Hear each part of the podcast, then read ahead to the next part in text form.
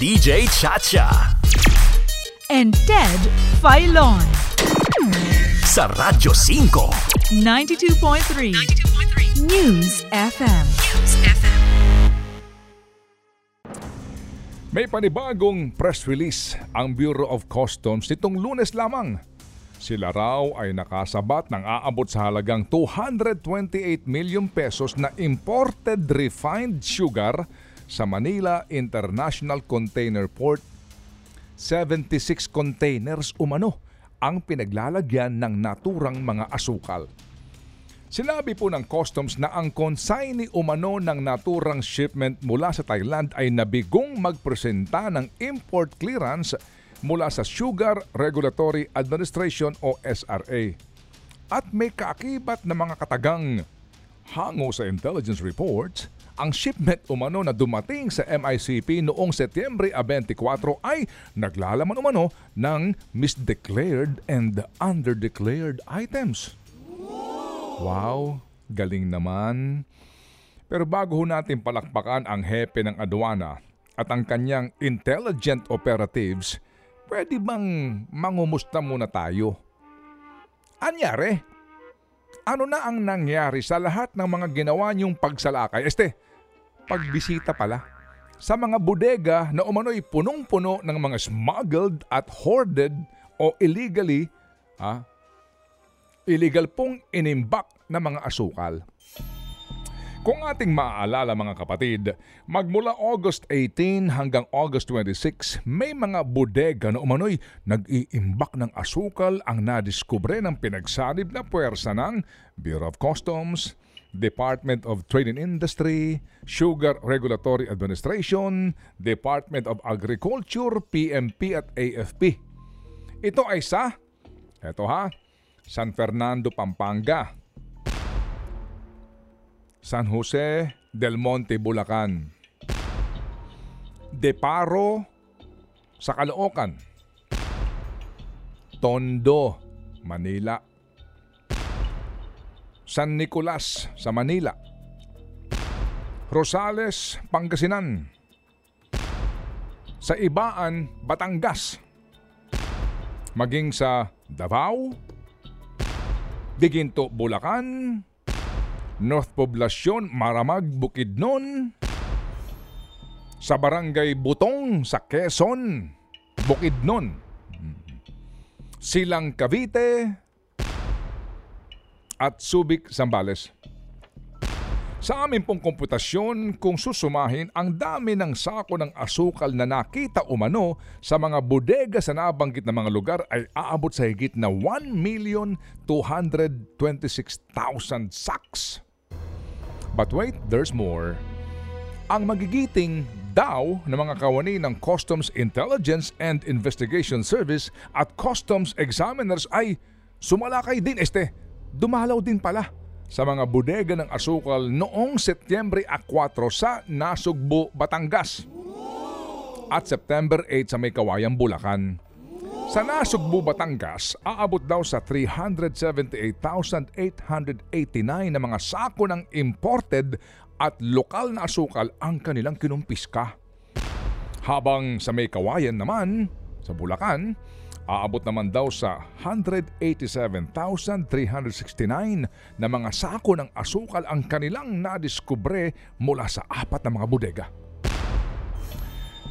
Muli ang katanungan, kung iligal ang mga pag-iimbak at pinanggalingan ng mga asukal na ito, may nakasuhan ba?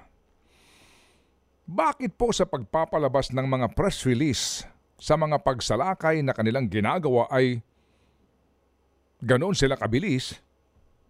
Subalit, wala po namang kasunod na press release kung meron nga bang nakasuhan.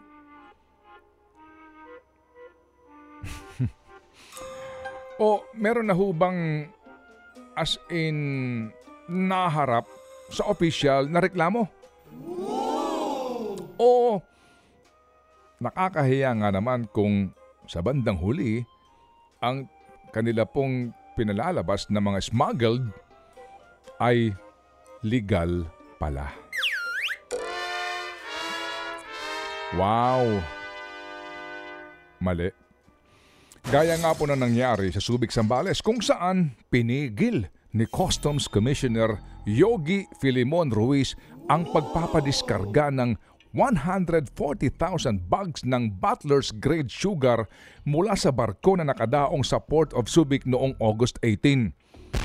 Iniulat ni Customs Intelligence and Investigation Service Chief Jeffrey Tasyo na ang naturang kargamento ay smuggled at umano'y gumamit ng recycled na S R A import permit. Pati po ang Malacañang ay napasakay sa report na ito ng Bureau of Customs. Kasama po sa pagpapakitang gilas ni Commissioner Ruiz ay ang sinasabing pagsibak sa customs collector sa Subic at mga tauhan nito. Subalit, ang intelligence ni Tasyo ay sumabit.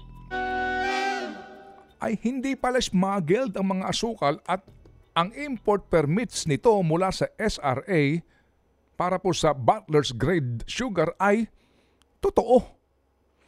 At ibinalik po sa pwesto ang mga sinasabing sinibak na mga tauhan ng customs sa Subic. Sa pagkakamaling yun, naglabas ba ng opisyal na press release si Commissioner Ruiz at ang Bureau of Customs? Pinahirapan lang po nila ang importer ng asukal. At dahil sa kapalpakan po ng Bureau of Customs, naapektuhan ang produksyon sa planta ng soft drinks at juice na siyang gagamit sa naturang shipment ng asukal at napilitang magbayad ang consignee ng kargamento ng higit tatlong milyong piso sa demurahe ng barko. Kaya naman po, salita niya ng mga ginawang pagdalaw ng customs at ng mga miyembro ng kanilang lupon sa nabanggit na mga lugar mula August eighteenth hanggang September eighth, twenty twenty-two, ano na? Ano na ang score? May nakasuhan na ba? Ah, meron? Ilan? Sino? Sino-sino sila? At ano ang mga kaso? At nasan na ang mga asukal? O baka naman wala. Wala, as in muli kayo ay nawaw. Mali. Samantala, dito po sa pinakabagong press release ng Bureau of Customs na two hundred twenty-eight milyong pesos na refined sugar na nasa seventy-six containers na umano'y nasabat ng kanilang intelligence group, ayaw umanong pangalanan ni Commissioner Ruiz kung sino ang consignee o dapat tumanggap ng naturang misdeclared and underdeclared items dahil ito'y iniimbestigahan pa. Hmm.